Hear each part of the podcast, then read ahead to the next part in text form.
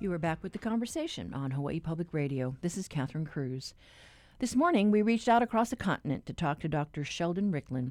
He's one of two Marshallese doctors serving the Pacific Island community, and he talked with us about the growing number of positive COVID cases among Arkansas's Marshallese citizens. 30 fatalities so far in the Marshallese community of between 8 to 12,000. That is in contrast to our 19 fatal cases statewide in Hawaii, with our population of more than a million people. Dr. Riklon is a graduate of the John A. Burns School of Medicine at the University of Hawaii. I had worked actually at JABSOM for a while before I got recruited to come to Arkansas, and I've been here for the last four years since actually four years ago, July of 2016. Wow, so happy anniversary. Thank you. I hope you had a, a, a quiet fourth, a restful fourth.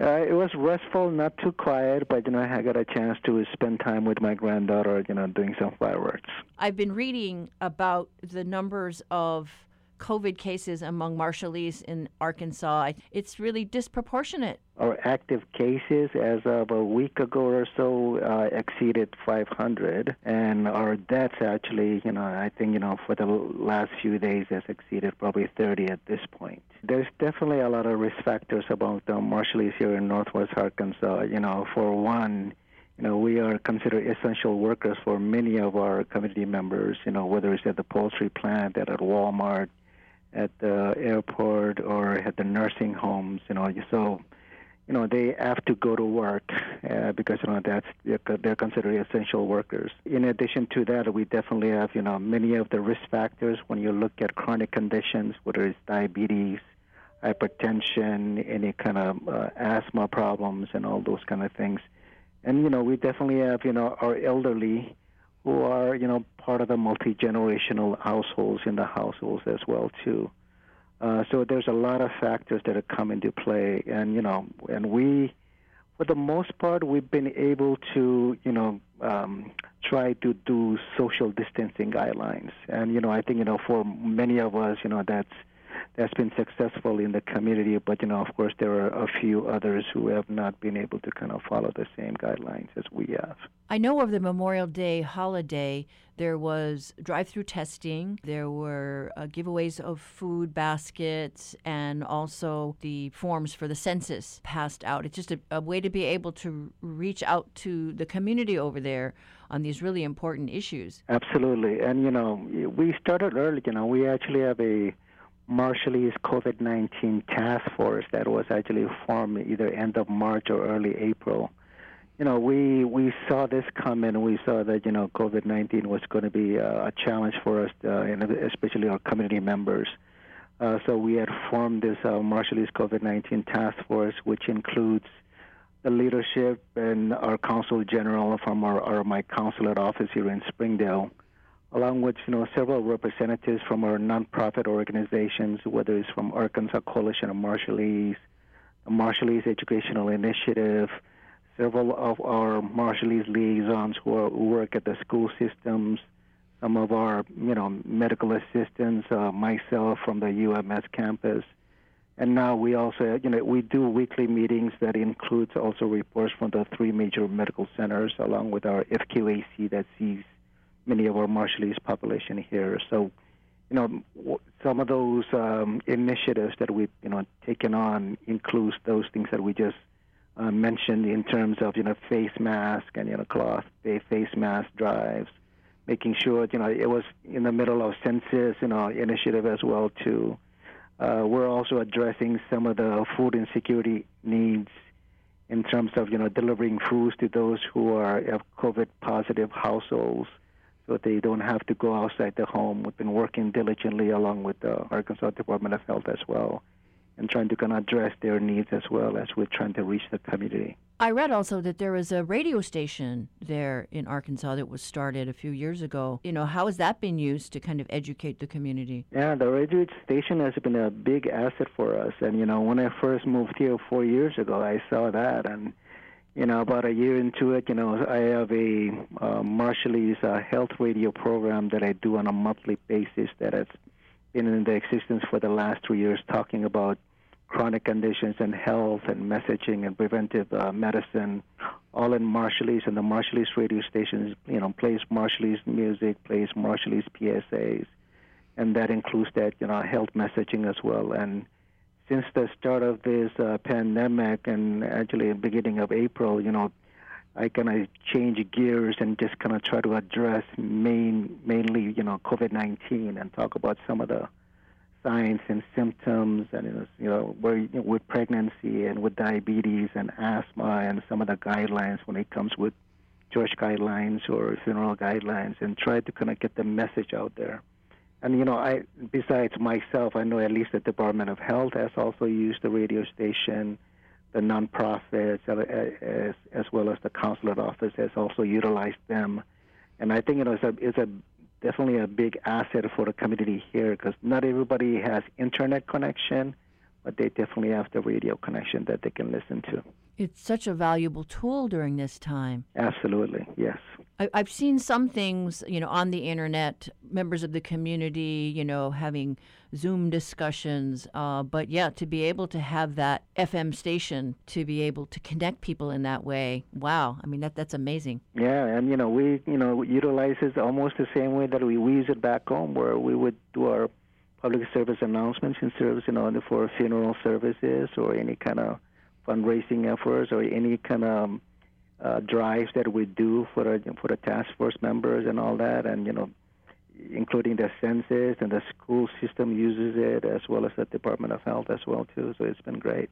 Now, being here in Honolulu, I've been reading about the outbreak of the COVID cases, uh, not just the, amongst the Arkansas community, but I think also in Spokane, Washington, where there is a, a growing community as well. They had reached out to me to, you know, they given that they're dealing with the same kind of similar issues over in Spokane as we are here in Northwest Arkansas.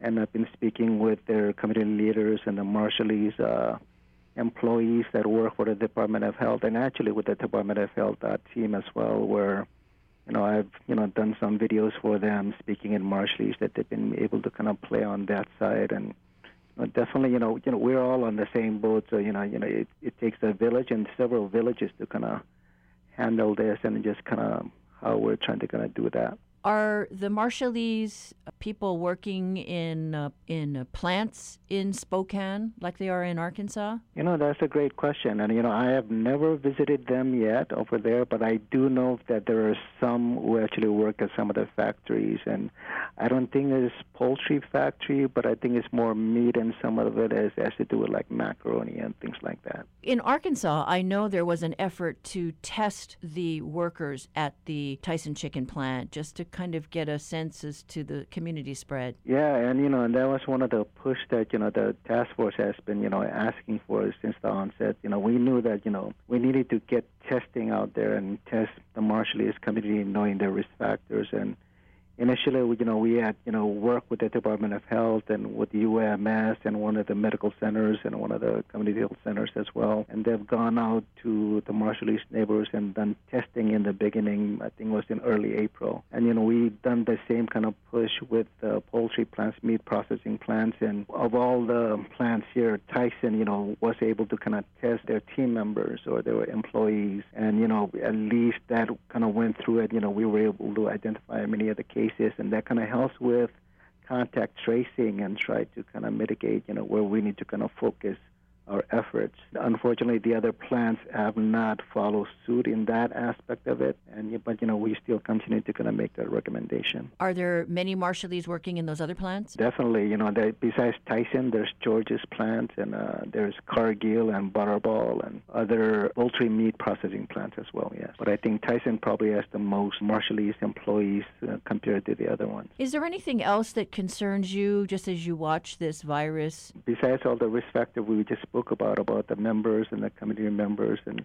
how it's affecting us. You know, I think I think this pandemic has definitely magnified many of the same issues and the same challenges, you know, that we've always tried to address from the beginning, whether it's in language translation services or interpretation. And a big one definitely is, you know, access to health care for many of our uh, Marshallese and other COFA citizens in Northwest Arkansas. I think, you know, we're definitely fortunate here because, you know, we have a FQHC and community clinic that kind of works like, a little like a KK Or you know Kalihi-Palama is that you know many people are able to access that way, you know, with you know sliding scale scale services. But you know, I think you know just having not having that access to federal Medicaid program just kind of highlights that you know many of them needed to have better management of their medical many medical conditions. So FQHCs are federally qualified health centers, and that's you know that's like community clinics, and that's like you know places like KKV and Kalihi-Palama where they address the needs of those who are in need, especially in their federally funded program. Right, because otherwise they would have no health care. That is correct you know, regardless of what people hear, whether it's online, in the social media, or in the news, that everybody needs to take, you know, do their part. They need to follow the social distancing guidelines. They need to wear their face mask. They need to do their frequent hand washing. You know, stay home if they have no reason to leave the house. You know, if if it's not for yourself, then it's basically for the person next to you, especially our elderly and our kids. And you know, the, our culture is about the family, and our culture should be anything that we do, whether it seems like it's not our culture, it really is it's taking care of our own family. And has quarantine and isolation been uh, an issue? Because, you know, many of our Pacific Island cultures have extended families. I don't know if they have, let's say, an extra room or another place to go to. Yeah, that's been a challenge for us as well, you know, in trying to, you know, making sure that you people stay quarantined and if somebody is positive and there's more than one, you know, workers in the household, and there's more than one family in the household. So definitely, you know, those challenges, you know, you know, come up, and you know, we try to, you know, work with the Department of Health in trying to address those. I know in the beginning, before the starting of opening of the state, uh, Department of Health has been, you know, able to put some of the positive cases in some of the hotel rooms, and they've been monitoring them on a regular basis. I think it's getting a little bit more difficult now as you know things are opening up and the hotels are looking for more commercial or you know other other people who want to you know utilize their rooms.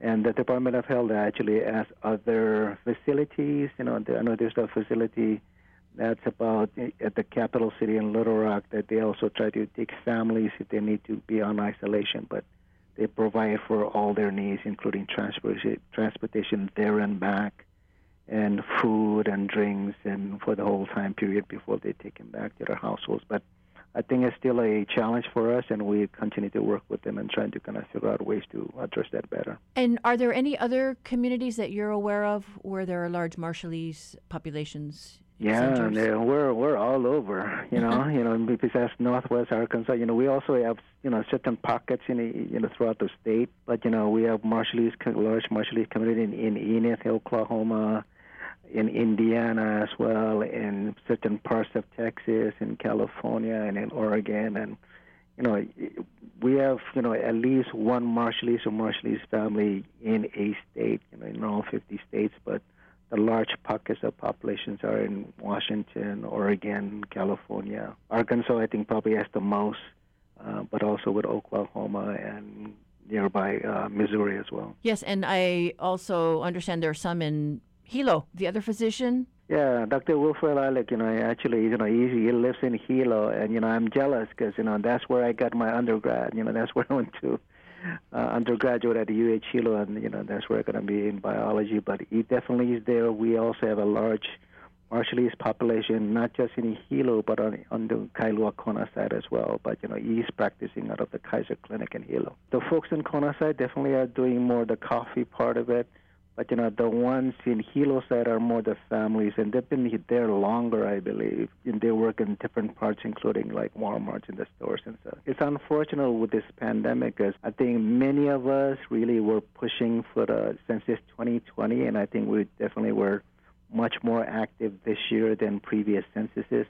And you know, we I think we we're doing good, and you know, at least trying to get people to get counted, but. Mm-hmm this definitely has, you know, thrown a wrench into the whole thing. So, you know, we're finding it more challenging than it was before. That was Dr. Sheldon Riklon, a Marshallese doctor working in the health services program at the University of Arkansas and also in a community clinic in Springdale. And now it's time to hear from the BBC with the latest pandemic news. Israel is forced to reclose its bars, gyms, and public places after a spike in infections, and Paris opens the Louvre uh, after a four month closure. This is the Coronavirus Global Update on Monday, the 6th of July. I'm Jannat Jalil. Israel closes bars, gyms, and other public spaces after a spike in infections. Australian officials lock down the border between two states as cases surge there. And the Louvre Museum in Paris reopens after four months. Israel has ordered bars, nightclubs, public halls, and gyms to close after a sharp rise in infections. Here's Tom Bateman. Israel was seen to have successfully tackled the initial outbreak in the spring with a swift lockdown and effective tracing. But coronavirus cases have surged since the lockdown was lifted last month. Prime Minister Benjamin Netanyahu is now warning that the health system could be paralysed without action now. In the occupied West Bank, the big uptick in case numbers has led to a lockdown which was reimposed on Friday. Many cases are clustered around the city of Hebron, with two deaths in the last 24 hours. Australia's two most populous states, Victoria and New South Wales, are shutting their joint border as the number of coronavirus infections in Victoria surges. Meanwhile, officials in the city of Melbourne have placed nine public housing estates under complete lockdown after around 30 of the nearly 3,000 residents tested positive. Thanos Sirag, who lives on the estate, says she feels they've been unfairly singled out. We are seen as a lower class people believe that these buildings are full of immigrants and uh, people that just lower class and there are private apartments that are right next to us that share confined spaces such as such as ours in these buildings and they're not under these strict lockdowns. With more, here's our reporter Shaima Khalil police forces just showed up at these people's doorsteps and all of a sudden they found themselves in full lockdown no one in no one out even to get food for their children, formula for babies. All of a sudden, people just felt, well, what did we do wrong? However, I would say the authorities have described, though, the, the nine tower blocks as vertical cruise ships, if you will. They said with the cluster of about 30 people or so within those towers, the possibility of hundreds of people coming into contact with them, which means they are in an incubation period, is very, very high. Police in Zimbabwe have arrested 12 nurses during a protest outside a hospital in the capital, Harare. Health workers are demonstrating to demand that they be paid in US dollars because inflation of almost 800% is eroding their salaries. In Kenya, the President Uhuru Kenyatta has announced a phased lifting of restrictions. Ferdinand Omondi explains. President Kenyatta announced the resumption of movement in and out of the capital Nairobi, city of Mombasa, and frontier town of Mandera beginning Tuesday, allowing free countrywide movement for the first time since April. However, a national dusk to dawn curfew was extended by a further 30 days, as was the ban on social and political gatherings. Local flights may resume from the 15th of July, followed by international travel two weeks later, subject to strict COVID 19 protocols. A bus driver in southwestern France has been declared brain dead after being beaten by several people whom he refused to let on board because they weren't wearing face masks. Local media say the 59 year old bus driver was repeatedly punched in the assault on Sunday. Many of his colleagues have refused to work in protest since the attack. The US is wrapping up its 4th of July holiday weekend, and while some Independence Day celebrations were dampened by the pandemic, health officials have predicted that gatherings over the past few days could still result in thousands of new cases. Nancy Chen is a correspondent for CBS in New York. In some areas, it almost seemed like celebrations were close to normal, with people not heeding that advice to stay socially distant. Now, this is all coming as new coronavirus cases have spiked some 41% in just three weeks alone. Right now, hospitals nearing capacity in several areas. There are four hotspots in the country that officials and experts are watching right now California, Arizona, Texas, and Florida. In Florida right now, they are reporting nearly as many new cases each day as we saw here in New York City during our peak, and that was in April. The Louvre Museum in Paris has reopened almost four months after coronavirus forced it to close. The Louvre's director, Jean Luc Martinez, described some of the new restrictions for guests. We've organized a special tour, and reserving a place in it is obligatory. Masks must be worn from the age of 11. And inside, we've also made sure, because the museum is very big, that visitors don't cross other visitors by leading them through the rooms in a certain direction with an entrance and an exit. This is the Coronavirus Global Update.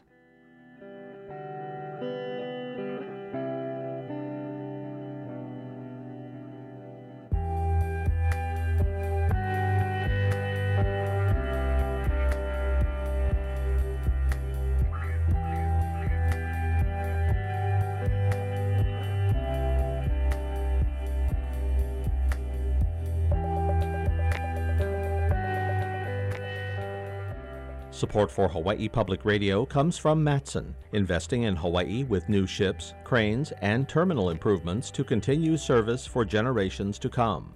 Matson.com. Even when your days shift and change, some things don't, like HPR keeping you informed with news you can trust and providing an oasis of music when you need it. So stick with your routine and stay connected at home. Listen to HPR on air, online, or on your smart speaker. Whether you're working in your street clothes or in your pajamas, HPR is here for you. Just ask your smart speaker to play Hawaii Public Radio. Support for Hawaii Public Radio comes from PAR Hawaii, an energy company, a mission partner of Navian Hawaii, whose services include providing counseling and support to families fighting serious illnesses. More at navianhawaii.org. This is The Conversation on statewide member supported Hawaii Public Radio. Now it's time for your backyard history quiz.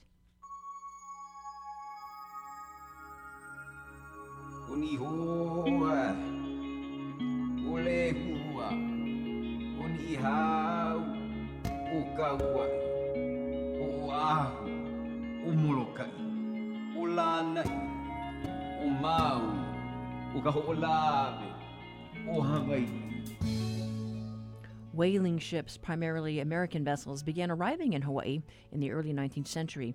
At that time, whale oil was used for heating, as lamp fuel, and in industrial machinery. Whalebone and baleen was used in women's corsets, skirt hoops, and various other everyday items. Whaling ships tracked and hunted whales around the world in the Japan Sea, the South Pacific, and eventually the Arctic. They frequently stopped in Hawaii to restock provisions, replenish their crews, and transfer their whale oil cargo. Lahaina and Honolulu ports became integral stops for the whaling economy for over 20 years. In the year 1824, over 100 whaling ships stopped in Hawaiian ports, and the Pacific whaling fleet would quadruple in size in those 20 years. The whaling industry brought a lot of change and influence to Hawaii and often generated conflict as ruling chiefs worked to maintain order and establish laws to regulate drinking, gambling, prostitution, and even horse riding on Sundays. Although the whaling industry was flourishing, the whaling captains, even in the Pacific Fleet, were not Hawaiian, except for one. What is the name of the only native Hawaiian whaling captain? Call 941 3689 or 877 941 3689 if you know the answer. The first one to get it right gets a reusable tote bag that tells people you got it right.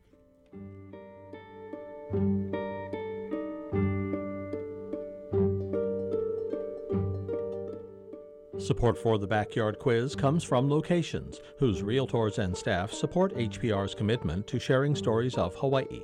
Updated property listings, including virtual tours and a mobile app, at locationshawaii.com.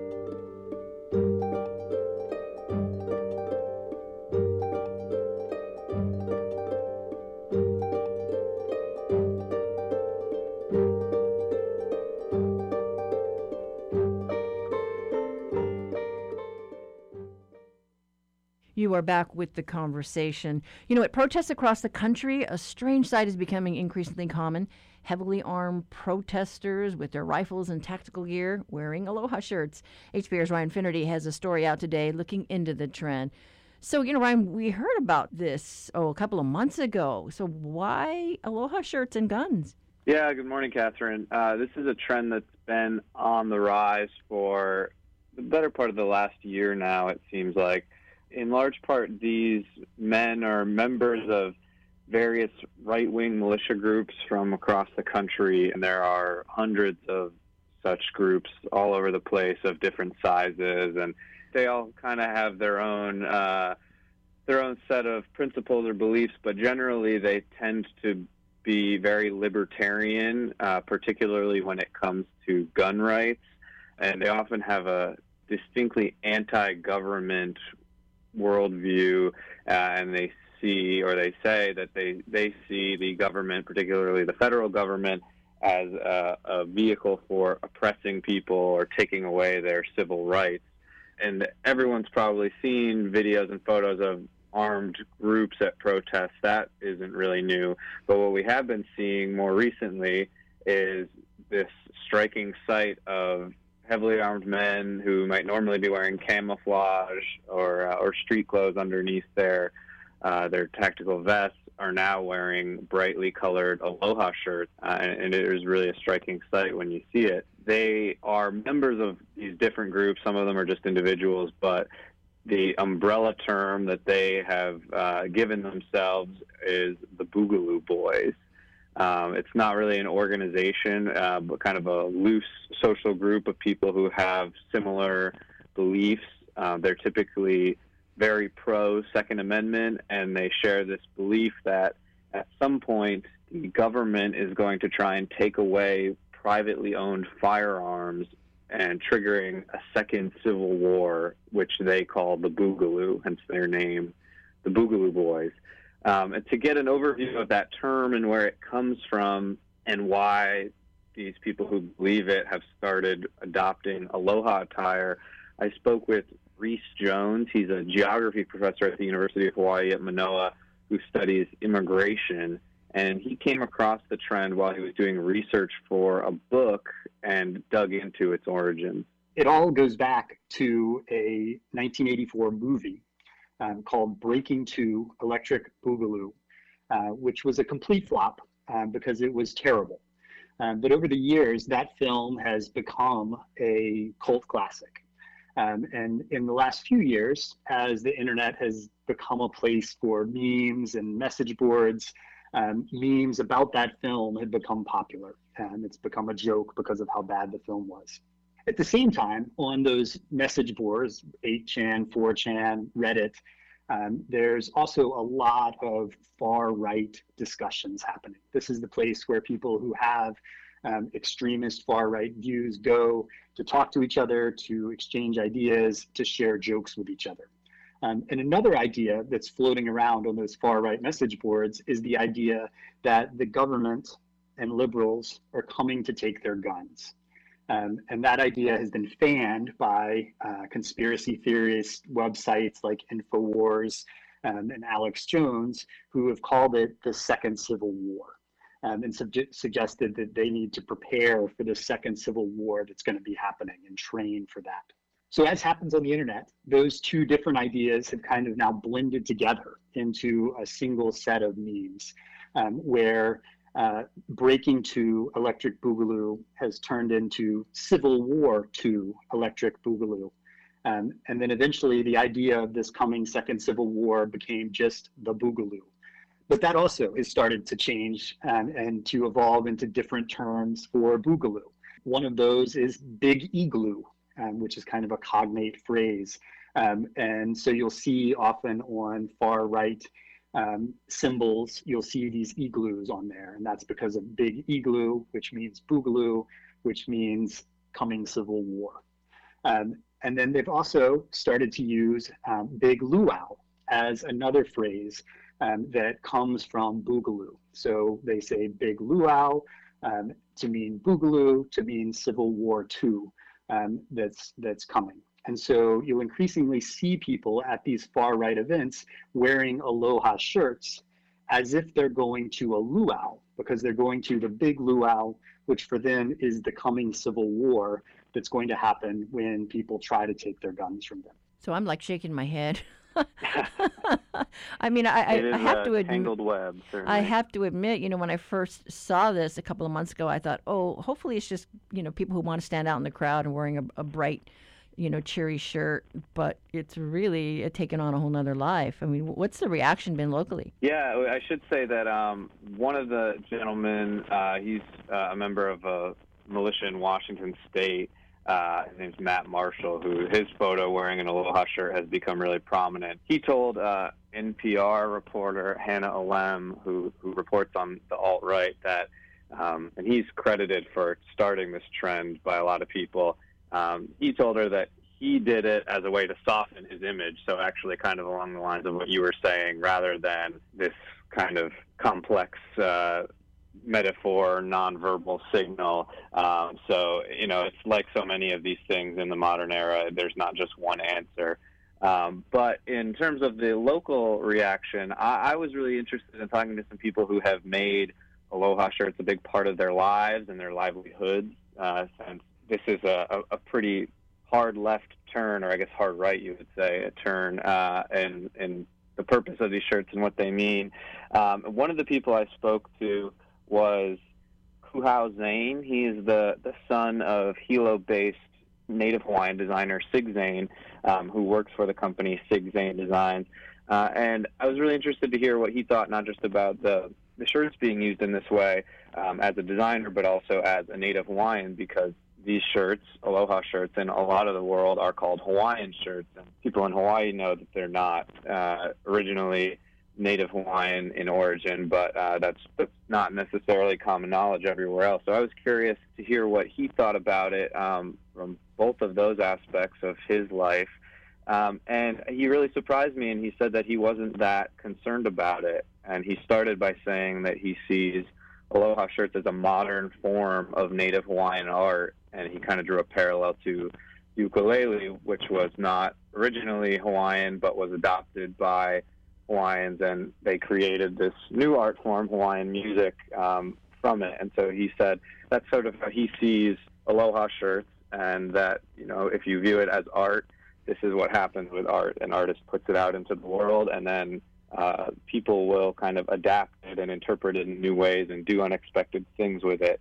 Um, but he also drew a clear distinction between the shirts that are being designed here in Hawaii and worn here in Hawaii and these ones being worn by the Boogaloo Boys on the mainland, which are more just tropical themed shirts. Um, and here's what he had to say about it. I'm not necessarily that worried because you're not changing Hawaii. So they can do their thing. That's cool. If you were to come to Hawaii in that first time and you're to see somebody wearing an aloha shirt and they tell you the story behind it and it's literally about a mountain that's right behind you, I think that that's an authentic experience that nobody will be able to take away.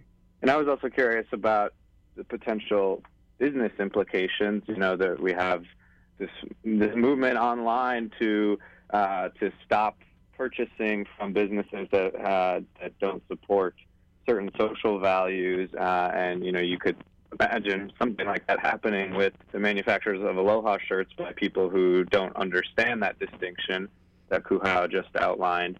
Um, but he said he wasn't worried about that either. He said most of their uh, their market is here in Hawaii, and he doesn't think people here in Hawaii are going to be influenced by these fashion choices that are being made by mostly mainland groups and so he he kind of surprised me uh, and uh, and wasn't uh, wasn't too concerned by the this development. Well, good story, Ryan. Really an interesting uh, conversation that people are having around aloha shirts and boogaloo boys. Thanks so much. Sure thing, Catherine. We've been talking to HPR's Ryan Finnerty. To read his story, go to hawaiipublicradio.org.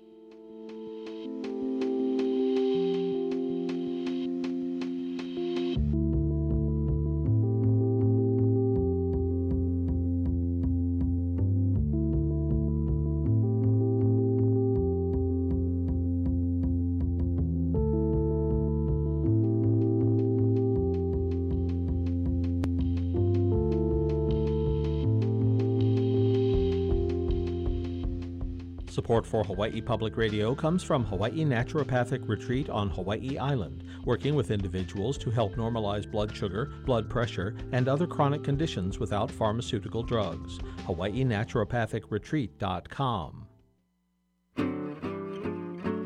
Patients with lung disease are especially vulnerable to infections, including coronavirus, pneumonia, influenza, and more.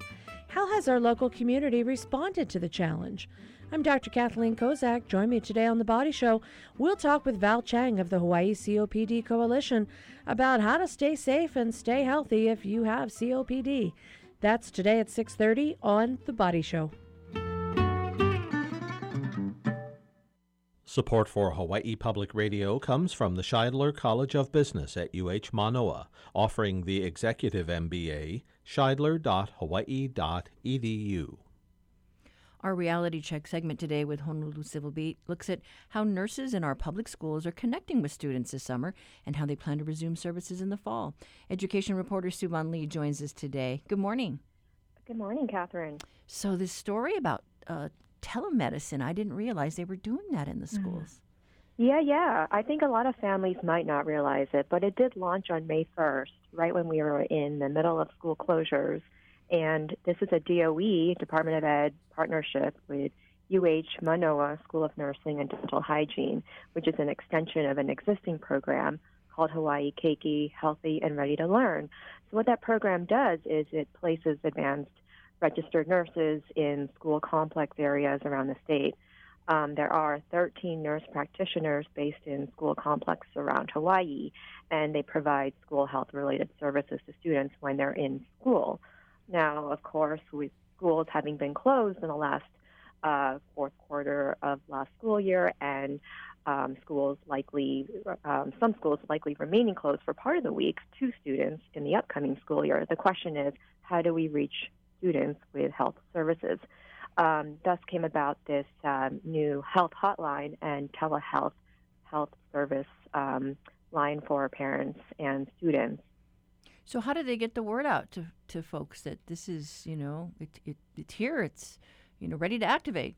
Right, right. And I think, um, you know, what's important to note is that um, a lot of um, parents, uh, a lot of families couldn't reach their general family practitioner during coronavirus. So this is an alternative to getting some basic health concerns met, getting redirected to some services, and of course, nurse practitioners can diagnose conditions and prescribe medicine. So they're trying to use that um, mobile technology, whether it's a cell phone or even a tablet, video conferencing to um, provide those services. So the DOE, in terms of getting the word out, they told me that they were trying to grab parents during some of these meal sites, the grab and go sites, um, flyering, having principals spread the word, because communication really was a big challenge last quarter. So they were just trying to grab families wherever they could. Um, they've published literature on their webpage. Um, the UH School of Nursing has a very helpful guide on their own webpage. Um, and uh, the superintendent of schools um, has also mentioned this new health hotline in her public remarks. And this is statewide, correct? This is statewide. So the health hotline is a toll free number of no cost to current DOE students.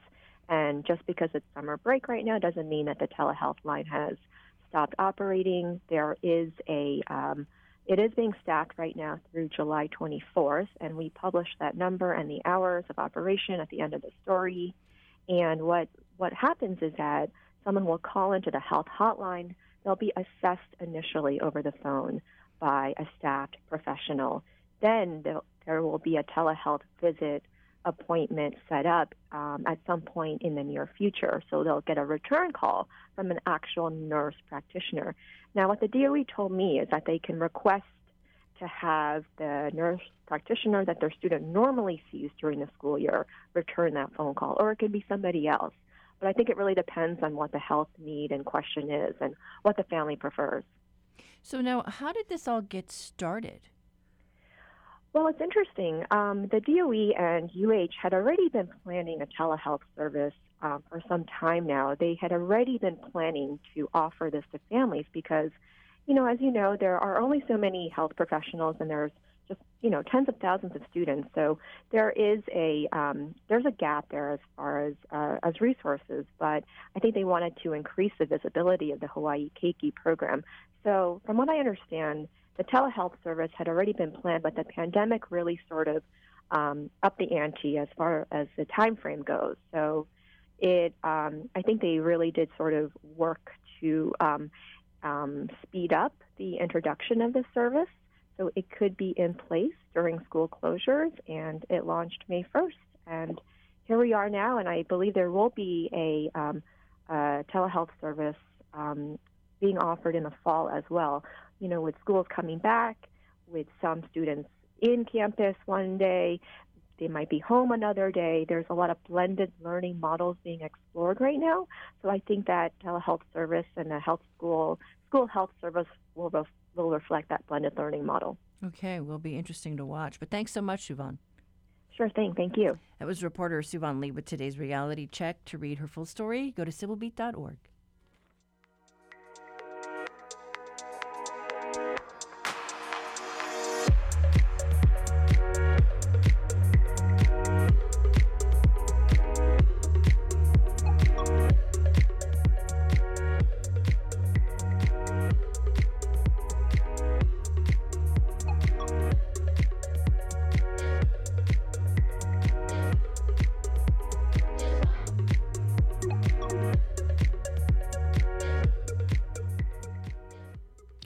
the early 19th century, the first whaling ships arrived in Hawaii. Over a span of about 20 years, the whaling industry would flourish with the Honolulu and Lahaina ports. Uh, they were valuable and necessary stops for ships to replenish both supplies and crewmen and to transfer their cargo along uh, their whaling routes. Now, those routes spanned from the Japan Sea to the South Pacific and eventually all the way to the Arctic. To date, there is only one known native Hawaiian whaling captain in history, George Gilley. As the captain of the last Hawaiian registered ship, the Julia A. Long, Gilley navigated Arctic storms and fields of coral and ice to hunt whales during the blubber rush of the 19th century. George Gilley was born on Peel Island in 1840 to Englishman William Gilley and a native Hawaiian woman. And after leaving his home island on a whaling ship bound for Hawaii, George Gilley chose to stay in his mother's homeland and would work his way up ranks to become the only no, known whaling captain of native Hawaiian ancestry. And congratulations to Kiana from Hilo. You got it right. That's today's quiz. If you have an idea for one, send it to talkback at hawaiipublicradio.org.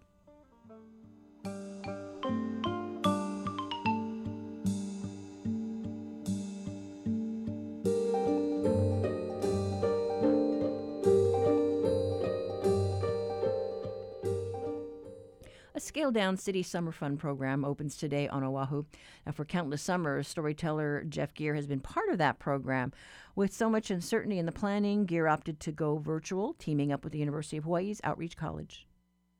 I've been telling stories to kids in summer fun playgrounds, sweaty and hot in cafeterias and under trees and next to oceans and in sweaty rooms for 30 years.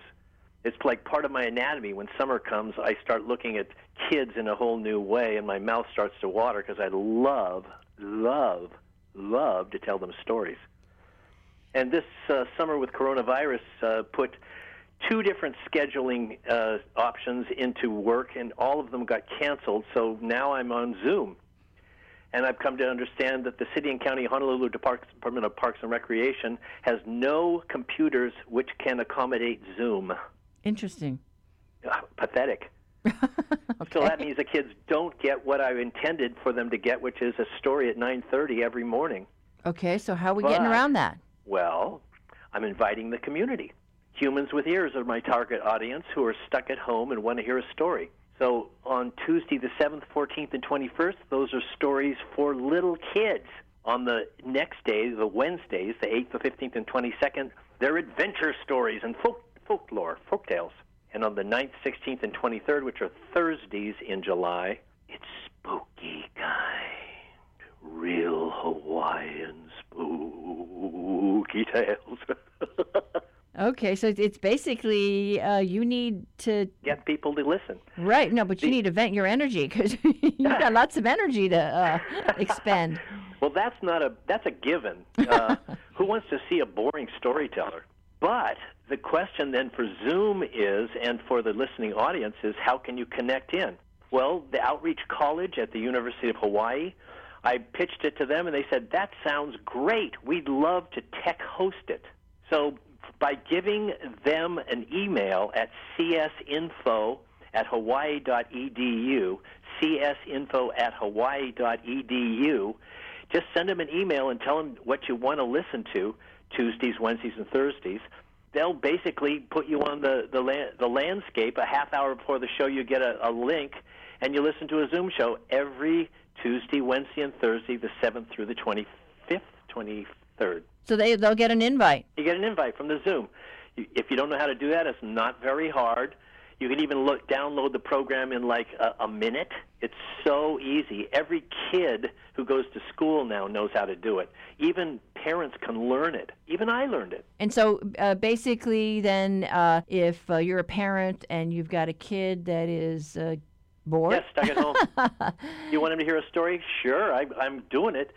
All you have to do is send them an email, and they'll put you in the registry, and they'll send you an email at nine o'clock, ready for the 9:30 show. It's 9:30 every morning, Tuesday, Wednesday, and Thursday through July, and you get to listen to Mr. Jeff tell story time.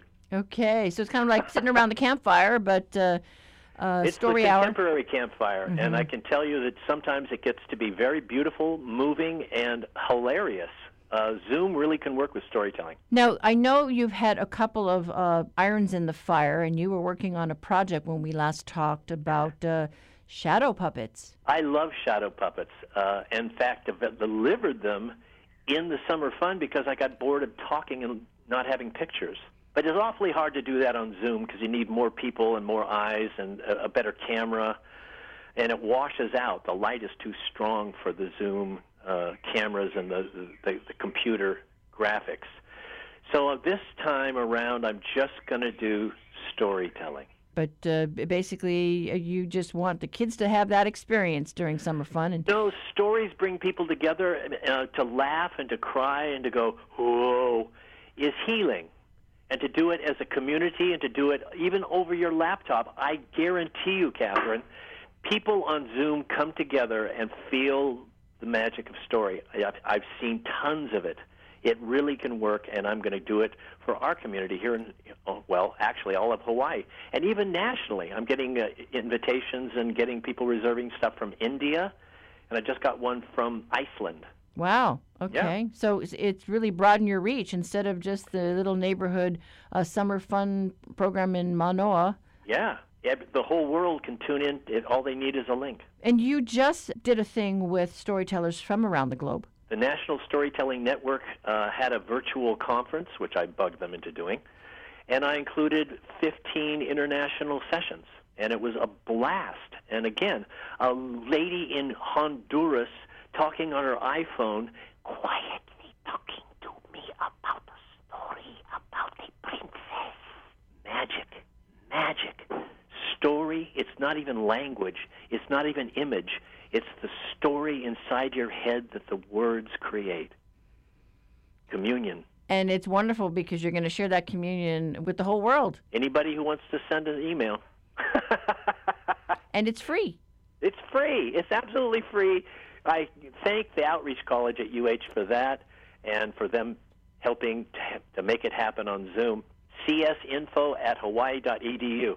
Send them a note right now. Okay, and then if by chance people can't do some or all of them, is yeah, there they can choose what they want. I can send you a, a notice and you'll post it, and then they can look at the, all the options. You know, but any chance of maybe listening to them again in a podcast somewhere? you know. He sends me the recording because Zoom can record anything they do. And if you've signed up and I have your email, I'll I'll post them on YouTube, and uh, sure, anybody can listen. So now, are you doing this live? Are you performing these things live, or are I'm they performing recorded? them live. They're recorded, and then he sends me the recording, and then I post it on YouTube for anybody who wants to listen later on.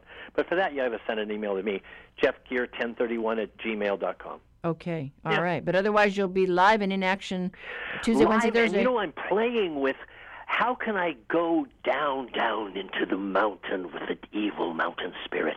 I, I'm going to go under my desk with my camera and change the lighting. I can't wait to do drama with Zoom. Okay. all right. Well, thank you so much, Mr. Jeff Gere. Catherine, this is a delight. Uh, HPR rocks. Okay. All right. Thanks so much, Jeff. Aloha. And that was storyteller Jeff Gere, who has migrated his story hour normally offered at Summer Fun online. The series starts tomorrow and runs through July 23rd. For links, head to our website, hawaiipublicradio.org.